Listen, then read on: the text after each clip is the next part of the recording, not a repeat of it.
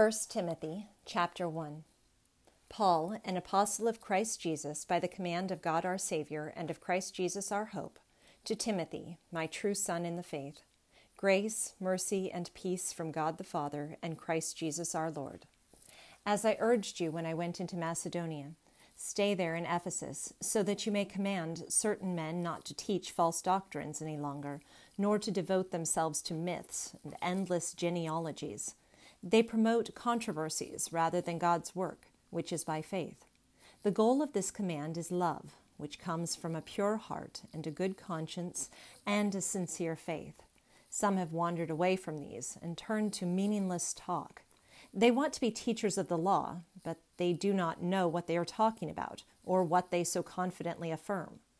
We know that the law is good if one uses it properly. We also know that law is not made for the righteous, but for lawbreakers and rebels, the ungodly and sinful, the unholy and irreligious, for those who kill their fathers or mothers, for murderers, for adulterers and perverts, for slave traders and liars and perjurers, and for whatever else is contrary to the sound doctrine that conforms to the glorious gospel of the blessed God, which He entrusted to me.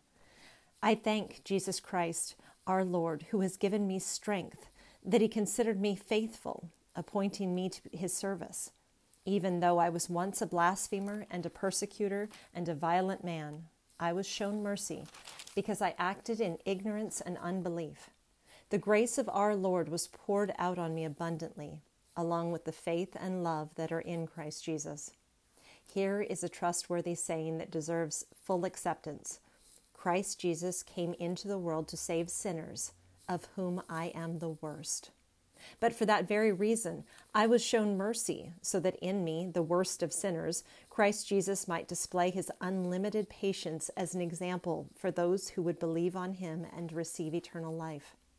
Now to the King eternal, immortal, invisible, the only God, be honor and glory forever and ever. Amen. Timothy, my son, I give you this instruction in keeping with the prophecies once made about you so that by following them you may fight the good fight, holding on to faith and a good conscience. Some have rejected these, and so have shipwrecked their faith. Among these are Hymenaeus and Alexander, whom I have handed over to Satan to be taught not to blaspheme. 1 Timothy chapter 2 I urge then, first of all, that requests, prayers, intercession, and thanksgiving be made for everyone for kings and all those in authority, that we may live peaceful and quiet lives in all godliness and holiness. This is good and pleases God our Savior, who wants all men to be saved and to come to a knowledge of the truth. For there is one God and one mediator between God and men, the man Christ Jesus, who gave himself as a ransom for all men, the testimony given in its proper time. And for this purpose I was appointed a herald and an apostle. I am telling the truth, I am not lying, and a teacher of the true faith to the Gentiles. I want men everywhere to lift up holy hands in prayer, without anger or disputing. I also want women to dress modestly, with decency and propriety, not with braided hair or gold or pearls or expensive clothes, but with good deeds, appropriate for women who profess to worship God.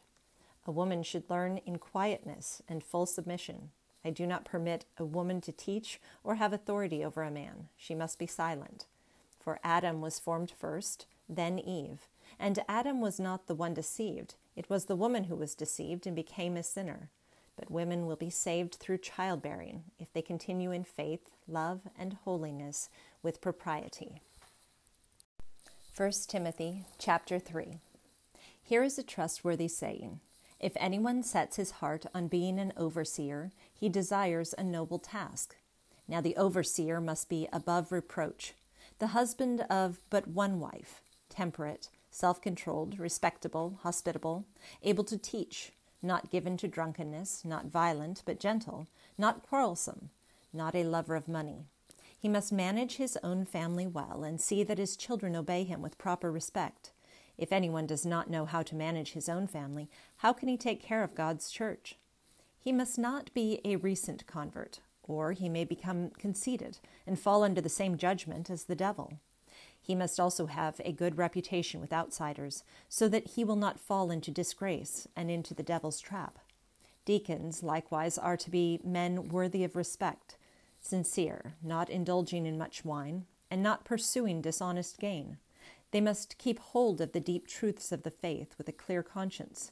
They must first be tested, and then, if there is nothing against them, let them serve as deacons.